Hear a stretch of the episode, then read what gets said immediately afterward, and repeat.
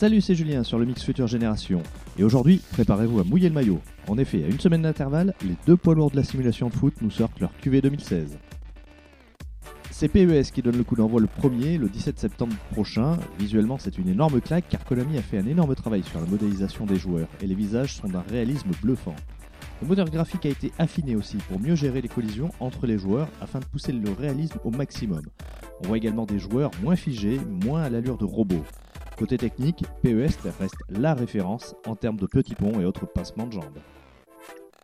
FIFA 16 sortira lui le 24 septembre prochain. Visuellement, il est un peu en dessous de son concurrent. Mais il a tout de même de quoi rester numéro 1 auprès des joueurs, à commencer par les menus très attractifs et instinctifs. Côté jeu, c'est fluide, rapide, avec de petits rappels de commandes constants. On fait tout chez Electronic Arts pour gagner de nouveaux joueurs, même novices. Les deux jeux seront dispo sur PS3, PS4, Xbox 360, Xbox One et PC. On reste dans le sport avec Blood Bowl 2, la nouvelle adaptation du célèbre jeu de plateau de Games Workshop, qui débarque le 22 septembre. Ce titre de Cyanide vous propose donc une simulation de foot américain au tour par tour, dans un univers fantastique, avec des orques, des elfes ou des morts vivants.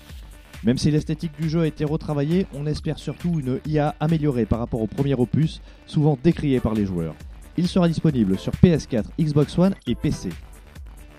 C'est fini pour aujourd'hui, on se retrouve mercredi prochain pour une nouvelle chronique jeux vidéo. En attendant, restez branchés sur le mix-radio.com.